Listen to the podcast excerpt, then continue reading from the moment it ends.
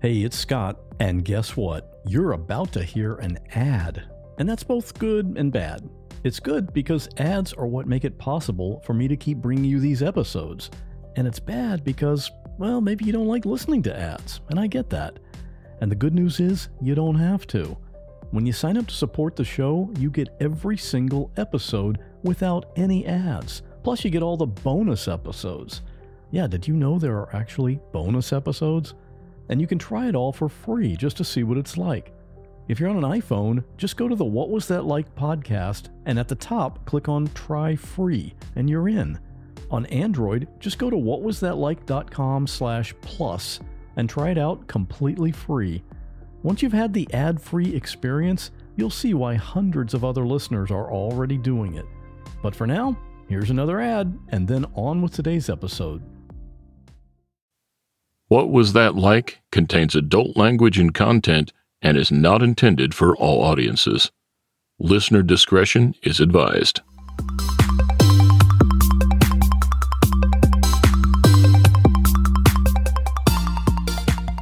Welcome to What Was That Like? I'm your host, Scott Johnson.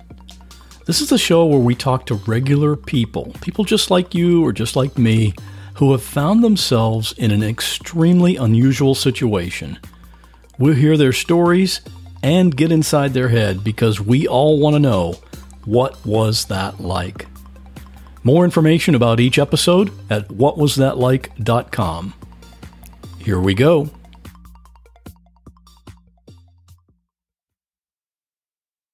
There's something that you and I do every day, all day. We make decisions.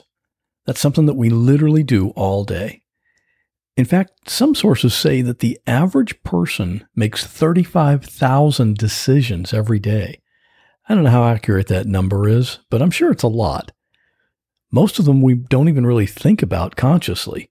Which shoe to put on first, how much toothpaste to put on the toothbrush, which checkout line at the grocery store, those are all kind of subconscious. The bigger decisions we do think about. What to have for lunch? What kind of car do I buy? Those are more deliberate. You even make a choice about what podcast you want to listen to. And I'm happy to tell you right now, this minute, you made the right choice. But what if you were suddenly in an emergency situation and you didn't know if you were going to make it out alive and you were faced with making the decision of how you prefer to die. That's the spot Lesli found herself in one day. She lives in Nashville, Tennessee, and she's been through a pretty incredible experience. She survived thanks to a couple of men named Bill. One was her friend, and the other was a stranger. And you're about to hear her tell what happened. And be sure to hang around till the end because after our conversation, I'll have a sneak preview of the new bonus episode, Raw Audio Number 2, which are 911 audio stories and exclusive content, and it's live and available right now for patrons of the podcast. And now I hope you enjoy hearing the story of what happened to Lesli. Who was home with you the day this happened? His name is Billy Heldenberg and has been a friend of mine for quite some time. He just happened to realize that there was a storm coming and uh, I had a fax machine back in the day. So he came over and was going to fax and then realized when the rain started coming, he was he would stay with me. And uh, he ended up staying for three days. All right. So the the rain, the serious rain had started had been going strong for like two days, right? Right. Uh, they were told that there was a storm coming as far as the Corps of Engineers and and Nashville and the Weather Channel and all of that, they had been told that the storm would uh, be staying and hovering over us for a couple of days. My understanding is is that the Corps did not open the email promptly when it was sent. Now, um, that I'm not for sure, but in the congressional hearings and things along that line, that's the way I understand it. It did flood Opryland, Opry Mills, which is the mall, the Grand Ole Opry. It totally took over the entire road, which is called Briley Parkway, on how you get to all of these tourist attractions. And that all happened on the third day. We had some, I believe it was 17 to 20 some inches of rain that stayed on top of us and rained and rained and rained. And I was sitting outside on my uh, back deck. It is a, well, the home was a log home treated in creosote, first of all. I had bought it two years prior. So if you take the backyard and visualize the backyard, it drops down to the river approximately 30 some feet. Then my deck is about 40 feet higher than the backyard. So you're looking at a 70 feet rise in water. This took some time to happen. The water kept coming and the rain kept coming. I had a covered back porch sitting there I was counting the stairs as the water kept coming up to see how fast it was coming up. So Billy and I would take turns on counting the stairs, getting a little bit of rest, trying to pay attention of the storm. The police officers did stop by the house. They walked out, they looked off of the deck. They said, "Oh, you'll be fine. You'll be just fine." And they left. Famous last words, huh? Mm-hmm. no doubt, no doubt. And I was house setting, um, not house setting, I was dog setting my best friend's little puppy. And then I had a dog uh, who is a cockapoo, both of them were, and he was full grown and weighs about 25 pounds. Then there was Billy, myself, and we were moving furniture up the stairs into the upstairs part of the house knowing that if the flood and the water would come into the bottom part of the house, we would be able to save some of the antiques and different things that I had. So as we were working on that throughout the two days and still watching the water, the backyard then became an eddy and if your listeners don't know what an eddy is, it's a place that on a river you can pull off of and it's slower than the current. So what happened was the river was running probably close to about 65 miles an hour. So there were boats going by, there were docks going by, there were all kinds of items just flashing by the house and some of them would be kicked into my backyard. They would circle around in the backyard and then be kicked back out into the river. So with my house becoming an eddy, it also took away a big chunk of land that was there that goes down to the river. Thank God for the trees and the root systems, or I may have lost a lot more. It's very, very important for anyone to know if you're living on any kind of water of any kind to have trees and root systems so that it holds your bank together. And and um, it's it's a saving grace. Even if it's a hackberry tree that is dropping all kinds of ugly you know sticky stuff it's still the system that is very very important to have so during this time, obviously, it, you considered it. It was felt like an emergency situation. You weren't going to work every day. You were at home, just trying to make sure you got prepared yes. for the worst. Yes, I was, and and the dogs. The main thing was I was trying to find a, a place that we could evacuate to, so take the dogs. Well, in hindsight, uh, Nashville had not even considered pets or anything along that line. And there were no hotels that were taking pets.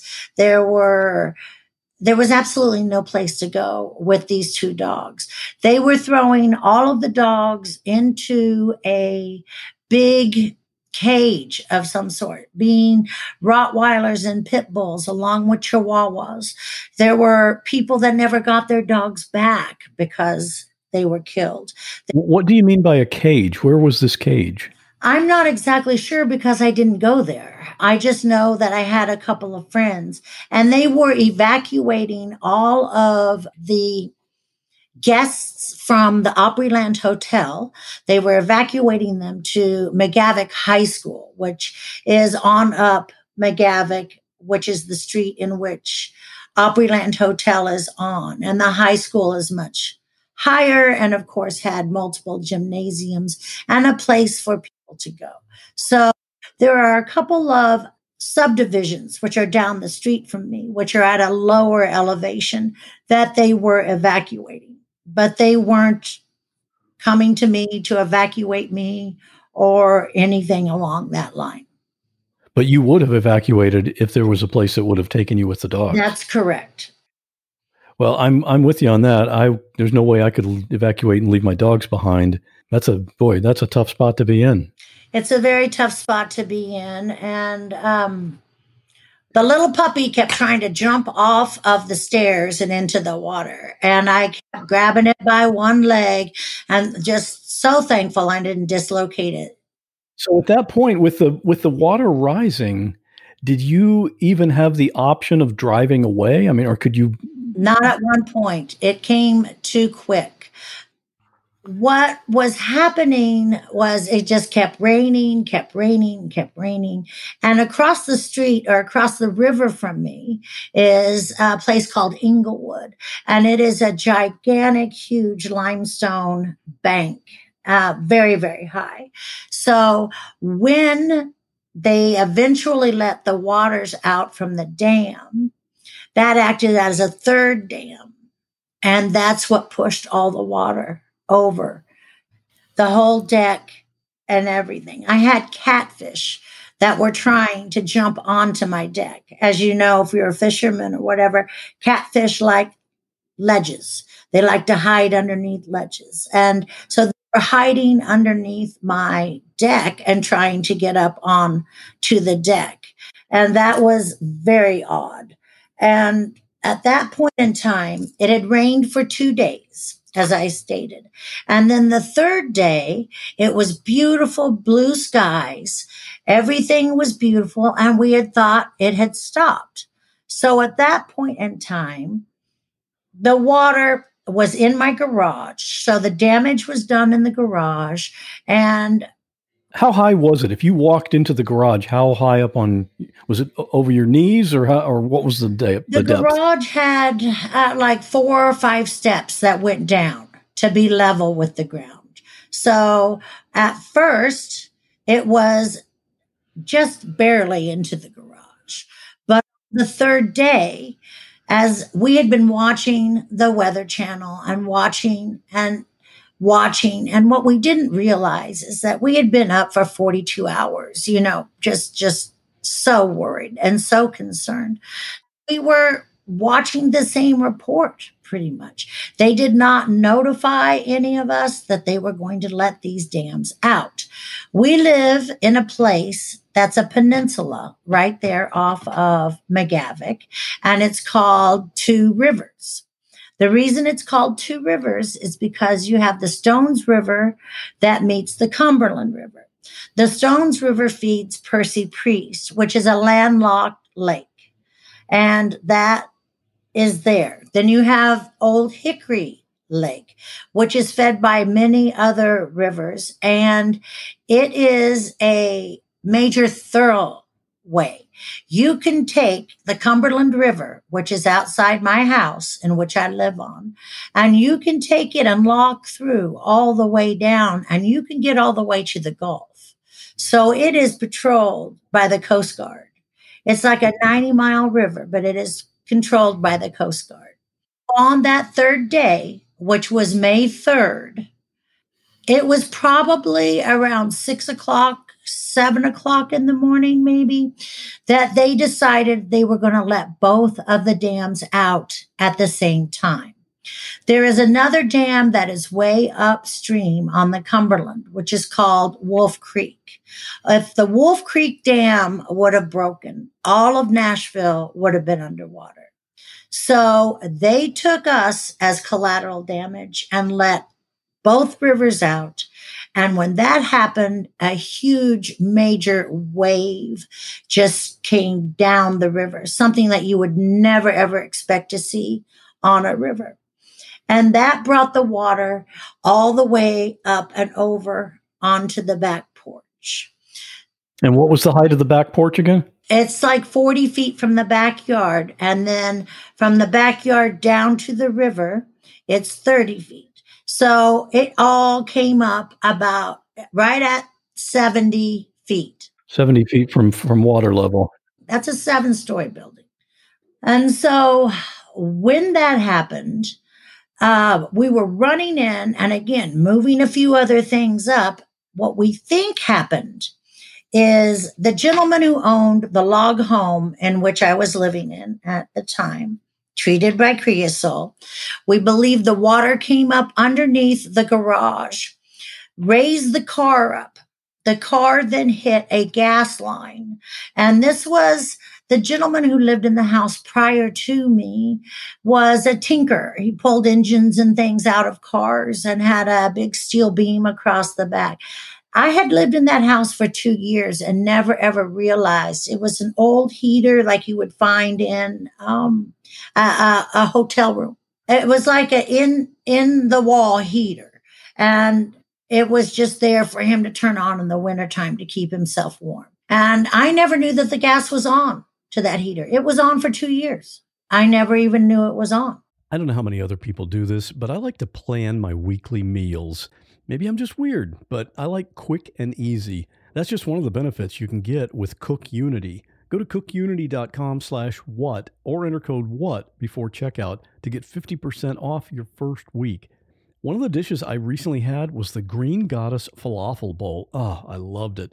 The falafel was seasoned perfectly, and I love how crispy it is on the outside, but really moist on the inside. It's a signature dish of Einat Admony. She's known around the world as a chef. You've probably seen her on TV, and her dishes are made right here in Florida, so I'm supporting local business, and I love that. And the convenience of Cook Unity is crazy. I mean, I've got podcast episodes to produce. I don't have time for cooking. These meals are delivered fully cooked. So when it's time to eat, I pick a meal based on my mood for that day, I heat it for a few minutes, and enjoy. The menus are updated every week, so there's always something new to try. You can choose from over 350 meals based on your dietary needs or taste preferences, or go wild and have Cook Unity pick for you because every meal is just amazing. Make the best meal plan ever with the convenience, chef level quality, and endless variety of Cook Unity. Go to cookunity.com slash what or enter code WHAT before checkout for 50% off your first week. That's 50% off your first week by using code WHAT or going to cookunity.com slash what. Something I've been recently making a deliberate effort with is to read more. There are lots of books I want to read, and I try to read every day, even if it's just a few pages. That little bit each day adds up, and it can make a big difference. It's like taking care of your gut. Even though it's not big, it supports the health of your whole body. Seeds DS01 Daily Synbiotic benefits not just your gut and your heart, which aren't outwardly visible, but your skin too, which you can see. Every morning it's the same thing two capsules of Seed DS01. And sometimes I wonder is it normal to feel this great? It helps support digestive health with optimal gut bacteria levels and thankfully, that's all backed up by science, and all the supporting data is on their website. If you're trying to avoid sugar, soy, peanuts, or gluten, you're good to go. And I was reading the literature and I thought, you had me at vegan because it's that too. And if you have kids, DS01 is the first multi strain synbiotic shown to be tolerable and health promoting in a cohort of children aged 3 to 17. And you can use this promo code to give it a try. Trust your gut with Seeds DS01 Daily Synbiotic. Go to seed.com slash what and use code 25what to get 25% off your first month.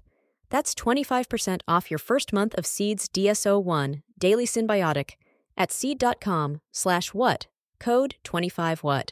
So we believe that the water went underneath the garage, picked the car up. The car then was moved forward and snapped that gas line.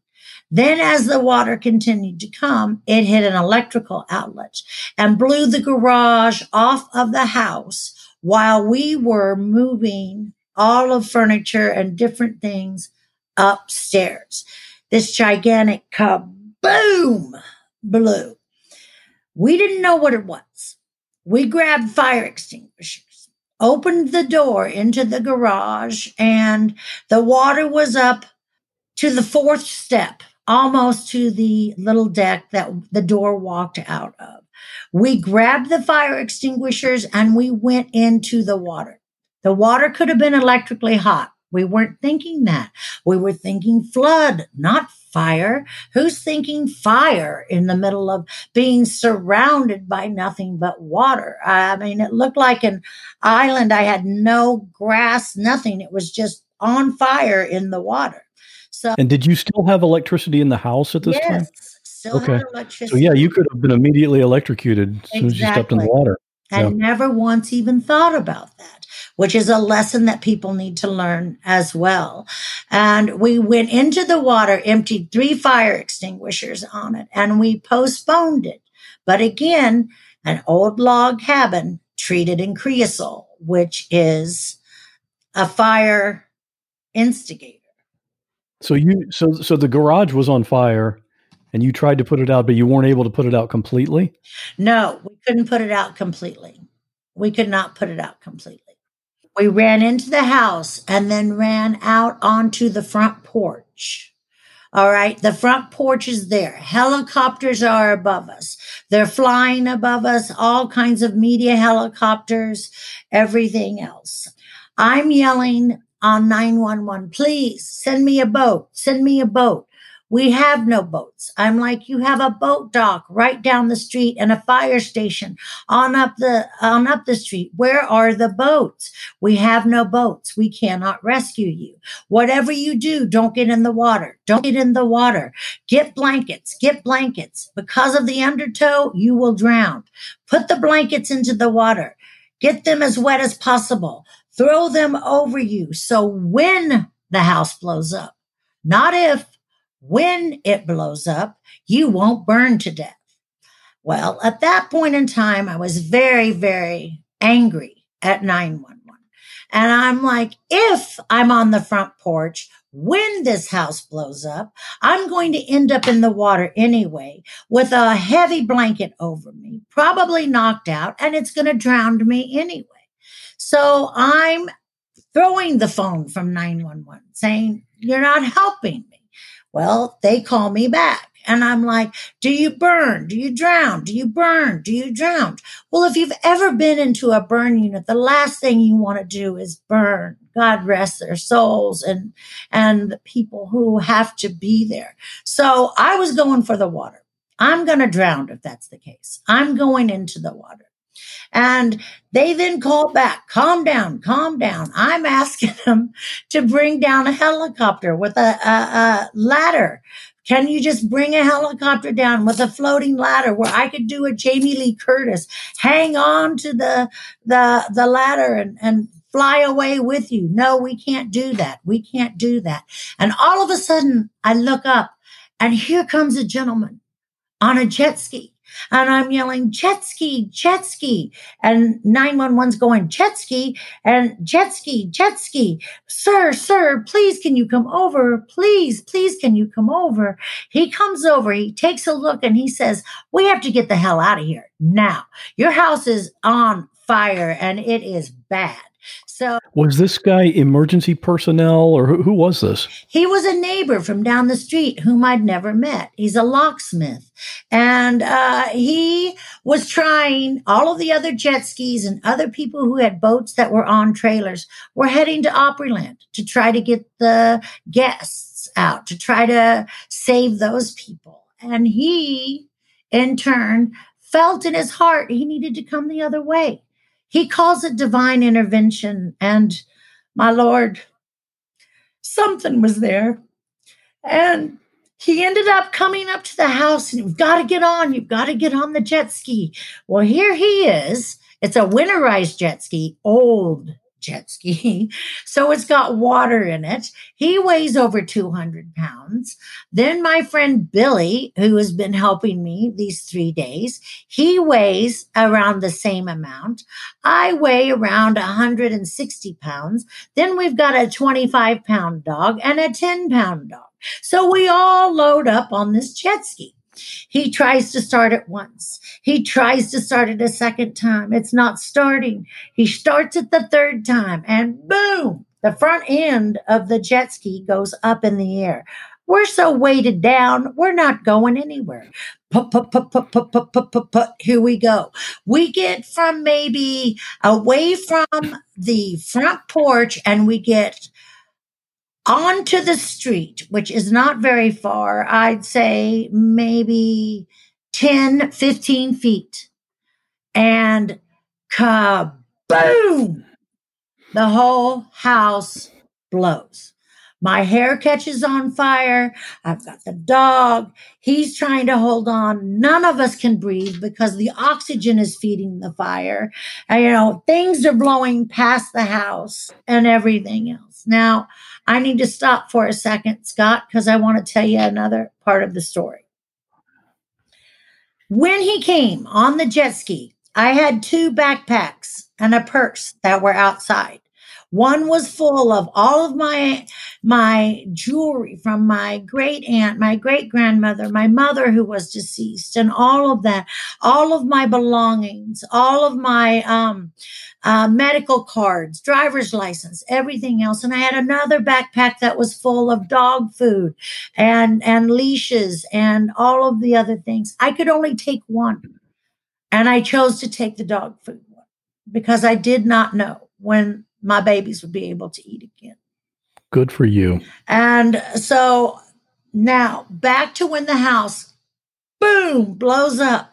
I mean, big old logs were flying by. The spikes that they put into uh, log homes are very long and they're flying by. All of my belongings and we can't breathe. We're trying to breathe. And then all of a sudden, there was like the eye of the storm and we could breathe.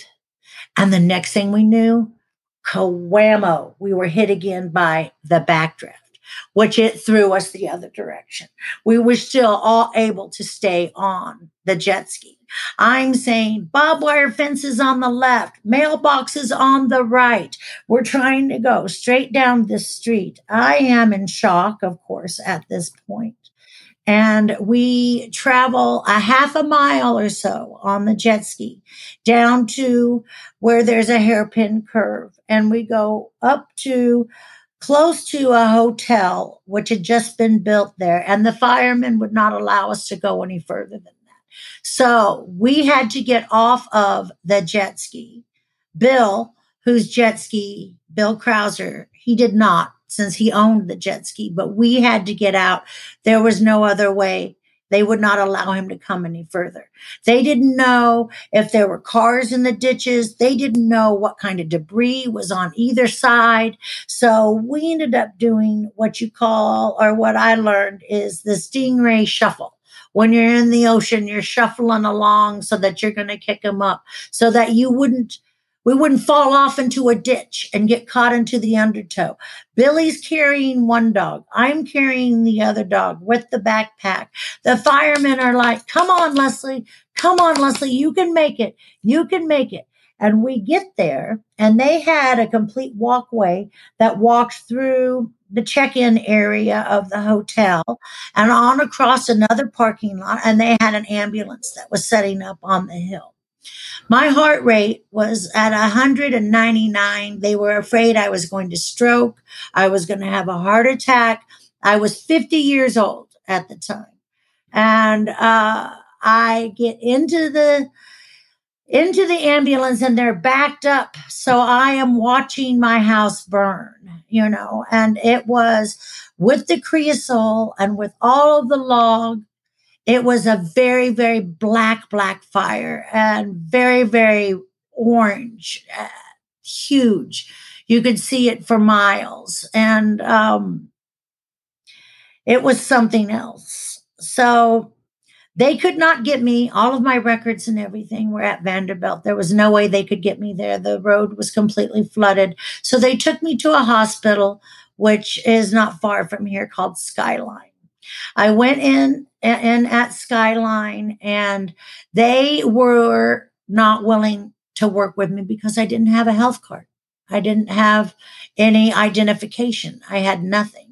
Billy had the dogs and they were watching, I think, The Price is Right or something on TV. He said, turn it to channel four, turn it to WSMV, turns it over to that channel. And they, they are focusing on my house on fire.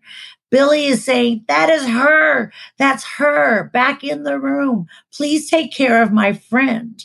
Well, they came in and I had called my attorney prior to the gentleman on the jet ski to say, please make sure and and and take care of of my property and and pass it along to my brother. I mean, I was prepared to die.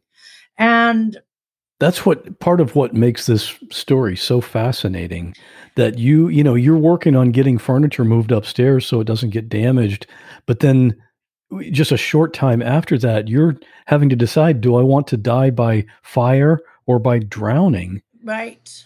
How do you keep your head straight when you're when that's going through your mind? I wish I could answer that question.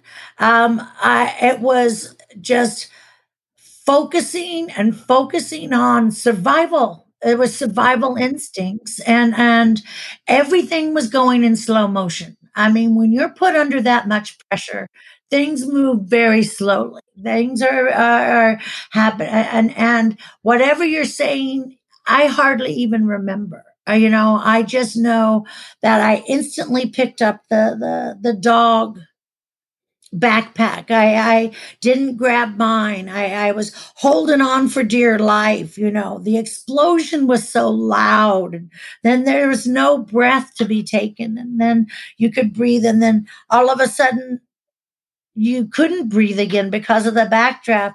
And that half a mile ride down the road I just, I, it seemed like it, it was hours to, to, to that.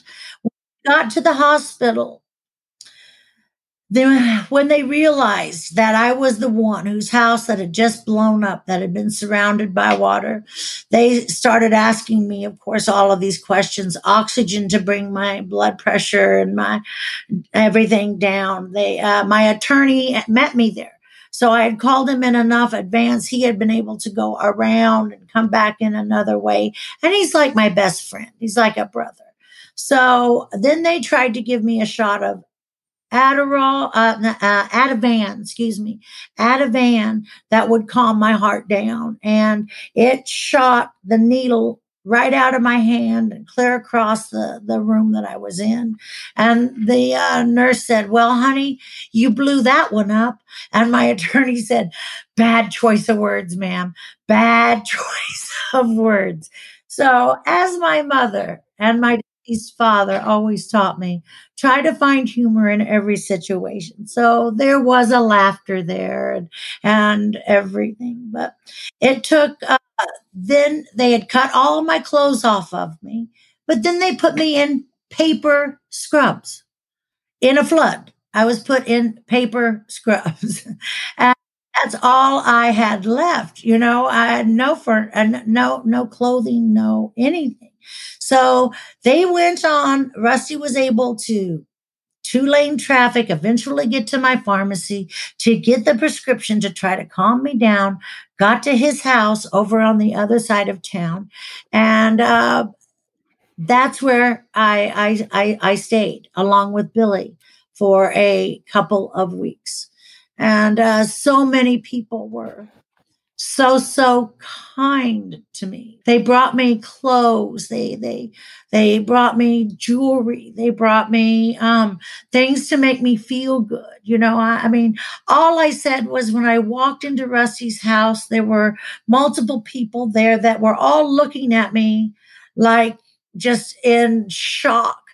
And all i could say was does anyone have a toothbrush and they all broke down and started crying. All I wanted to do was brush my teeth and feel better about myself in somehow or another.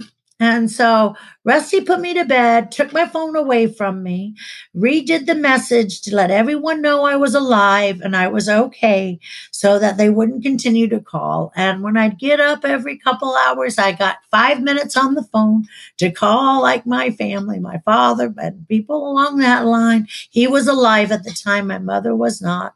My grandmother was as well. My, and I was able to talk to them. And then he'd take the phone away from me and so we started working through it that way. The next thing I knew, Channel 4 had called me. And the reason Nashville did not get a lot of attention when this flood happened, Scott, was because it was the exact same time as the oil spill was in the Gulf. So everybody to focus on the Gulf. There were 23 lives that were lost in this flood in Nashville, but very few people knew that. And um, it is, it's something. There's a reason why Tennesseans are uh, known as the volunteer state because it took two weeks before I was able to come back to my house for the water to come down. Did you have any idea what to expect when you came back? I had absolutely no idea what to expect. And I was calling Bill Krauser on the jet ski. You're my angel. You're my angel on the jet ski. You're my angel. And when I got back to the house a couple weeks later, it looked like a, uh, a redneck JFK memorial. I had one pipe that was up that was shooting flames still up. The gas had not been turned off. And one pipe with water that was just shooting water out. And and then all of my Christmas decorations and everything had been in the garage and the whole part of the garage the foundation had been underwater so it did not catch on fire. The the joists burnt halfway down, and then the, what was underwater, of course, did not burn. But there were angels all over the floor of my garage. So there was a reason why I was saved. I'm not exactly sure why, Scott, but I try to do something good every day. I try to help someone out and make a call and check on people every day. I don't know why, but so blessed. So, so blessed. Was anything at all recoverable from the house? I mean, you, I assume your car was in the garage, right? The car was in the garage and it had blown up. And plus the I beam that, uh, there were a couple I beams in that log home. They had melted and crumbled. We were trying to figure out what was that? Because everything fell from the second floor, of course, down when it blew up. And uh, we were trying to, well, that was the bed. Well, that was the desk, you know, on top of the bed. You could see the refrigerator because the coils were still there, but the I beams themselves had completely been melted, you know, just as because the fire was so hot and being an explosion, that's that's what happened. So at that point, when you're looking at this, seeing that everything's gone, you obviously you're not going to you're not going to repair the house. It's got to be leveled and rebuilt. Is that what happened? That's well. FEMA came in and decided they were going to buy a lot of the lots that were down here because there were homes that were completely ruined and and um, people couldn't afford to build them back and and um, I was not going to go anywhere. I loved where I lived. It reminds me of the country where I'm from up in Northwest Missouri. Got turkey and deer and beautiful birds and all kinds of things and, and, and moving water, which brings power to the soul, you know, and, um, I wanted to stay. So it became me eventually getting flood water or stormwater, excuse me, to speak with FEMA. To then, because my home had blown up and it wasn't just a flood, they allowed me to build back on the same foundation. However, it took a year and a half or so for them to rewrite all of the codes on how to build back after catastrophe such as that. So there was lots of political things going back and forth. Other people were able to fix their homes and and be able to get things done. If my home wouldn't have blown up, I would have had to have prob- replaced the HVAC unit and everything in the garage, and that would have been the difference. That's where my neighbors ended up doing and all of that. But instead, it was nothing but rubble, and the only thing standing was the fireplace.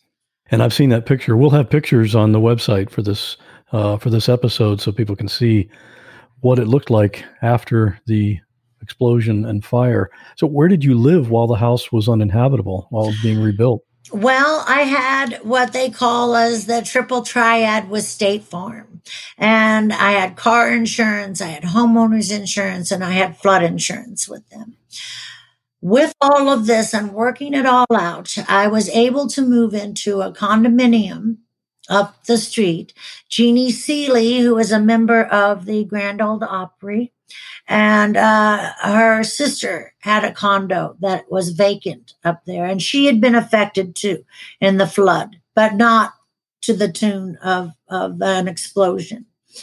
And so State Farm rented that for me in in two, for two years. They brought me shower curtains. They brought me Tupperware. They brought me dishes, TV, living room furniture.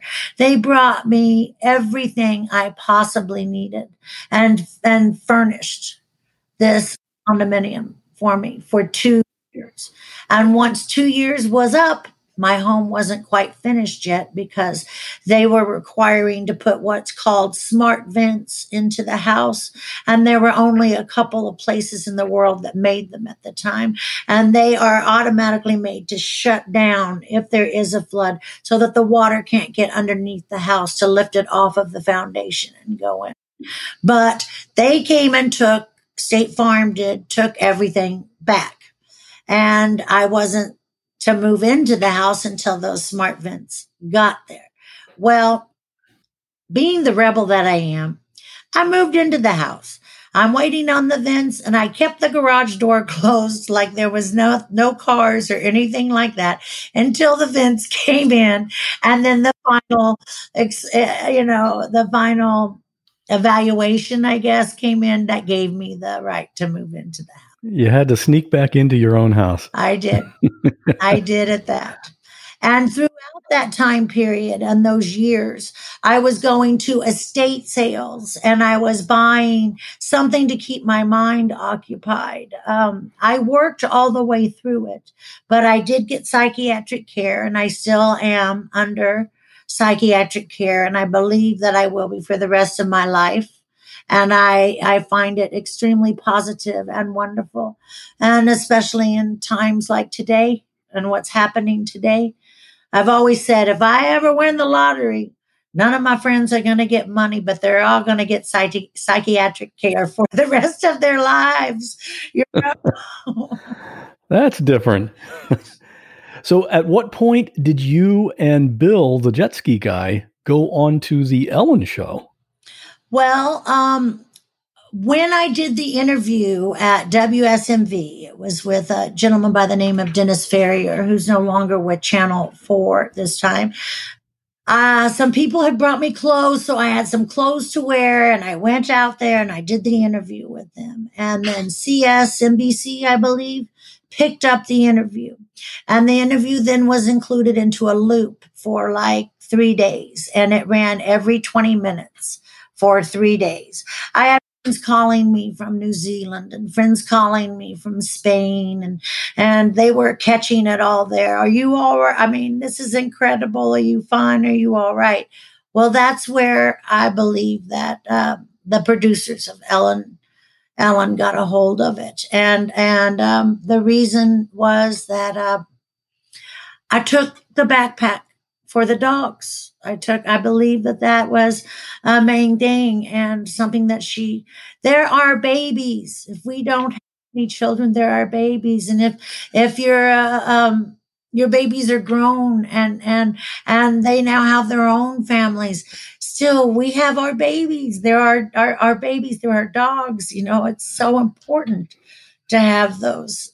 I'm with you on that. Yeah, we have a couple little Yorkies. Yeah. And our, yes, our kids are grown and everything, but uh, that's our that's that's our family now. So yeah. and Ellen obviously is a is a huge uh, animal lover as exactly, well. Exactly, exactly. And so she flew us out there, and we um, stayed at a very very nice hotel, and um, I, I had them upgrade my angel on the jet ski to a suite and he stayed in a suite that was decorated like Shrek, like a movie set. And I'll never forget him calling me and saying, Lesli, you have to come up here and knock on the door because this is done so well. I can't even find the door to get out of the room. so he was extremely nervous as, you know, and he hadn't flown in, in forever. So we went out there and we we did the interview and uh, i was all prepared to dance you know when i was going to walk in and all of that but they brought us through the back way and couldn't quite figure that out at the time but then we did the interview and Quaker Oats was a sponsor at the time, and Quaker Oats gave me twenty five thousand dollars to to help me with um, the rebuilding of the home. But my main concern was to get my angel a new jet ski. He needed a new jet ski. I had already made a couple of calls that if Ellen didn't do it, somebody was going to do it. You know, I was going to make sure he was going to get a new jet ski. And um, then I ended up with dog food for a year for the babies. And um, he ended up with a new jet ski and a new trailer. And then the next thing I knew, I had a brand new GMC terrain and he had a brand new truck. And she picked up all of the taxes and everything. And I mean, what an incredible woman she is. What an, and, and she means it when she be kind to one another. Her mother was fabulous. Her staff was fabulous. And, but I will tell you, Scott, I, I don't really really remember a lot of it. I uh, I'm a broadcast major, so I just went right on through it. And uh, but I think back on it, and I'm kind of like, I I don't when I watch it on. when I watch it, I look at it and go, "How did I keep it together so well? How did I? How did I do it?" Just your question, you know, how do you keep your head together? I I don't know. I reached deep down into my soul and I just knew that my angel, my sweet angel, needed needed some help. He has a couple children, you know, and uh, one of them has autism, and uh, and I am in touch with them still. On the anniversary, we talk, we see each other and visit, and and you didn't even know him prior to this, right? Had no clue who he was. Had no hmm. clue who he was. Isn't it interesting how how life events can bring people together? Oh, my lord, it certainly is. And and and then you have guilt, survival guilt, you know. Um why was I saved and the others taken? What am I supposed to do? You know, please show me a path, show me what I'm supposed to do. You know, so for 10 years I've just been trying to be nice, trying to be a nice human being, and, and try to do what I can to help. Maybe that is what you're supposed to do. Maybe it is one one life at a time. Is there any one big thing you learned from this whole experience? Oh, please don't mess with Mother Nature. Mother Nature means business. And when something like this happens, if you see water across a road, you never know how deep it is. You never know how dangerous it is. And please pay attention when it says don't drive, don't do it, don't do it. I would never have gotten into the water if it weren't for the choice of am I going to burn or am I going to drown? Because I wasn't going to burn. That didn't take me but a second to make that decision. But um, please pay attention to to what Mother Nature means business, means business. And it doesn't take a lot of water to move a car. It doesn't take a lot of water to move a human being into a very dangerous area, to be caught underneath a rock or debris or whatever it is, and help others. Good lessons to learn for sure. Uh, we're going to have, like I said, pictures of all this, and as well as the video of your appearance on Ellen. That'll be on the website for this episode, so people can watch that. And uh, boy, I'm glad you survived. Thanks for sharing your story. You're welcome. You're welcome. Thank you. Thank you. I hope your audience gets a little bit of entertainment about it, and I hope they understand that it was one hell of an experience and one that will never, ever, ever leave my mind. And uh, and so thankful and so blessed. Pretty exciting story, right? I mean, how often do you get rescued on a jet ski and then your house explodes and your hair catches on fire? Can't make this stuff up. And I'd like to thank my friend David Hooper for connecting me with Lesli David is a fellow podcaster. He's worked in the radio industry for a long time, and he has a marketing podcast called Red, the marketing podcast for experts. You can check that out at redpodcast.com. And if you liked today's crazy story, you're going to love the new episode of Raw Audio, which is live right now. Raw Audio is my ongoing series of bonus episodes available to Patreon subscribers at the $5 level or above. Raw Audio number two includes stories about a man who called 911 after he and his wife had a fight.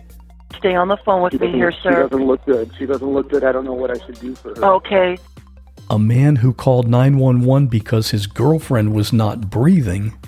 Listen to me. Do you want to continue CPR? What do you want me to do? Tell me what to do. And a woman who was stuck in her car during a sudden flash flood. Ma'am, please hurry. Listen to me. I understand. Hold on for me. Ma'am, they're gonna let me die. I'm, I'm, I'm not gonna let you die. Watch oh, ma'am, I don't want to die. I'm sorry, but I don't want to die today. You can hear the full details of what was happening as well as the full 911 audio and how each story ended up by becoming a patron for $5 per month and you can do that at whatwasthatlike.com slash support. Not to mention the fact that you'll be supporting this podcast, and I really appreciate that. I love finding these stories and bringing them to you, and of course this show will always be free.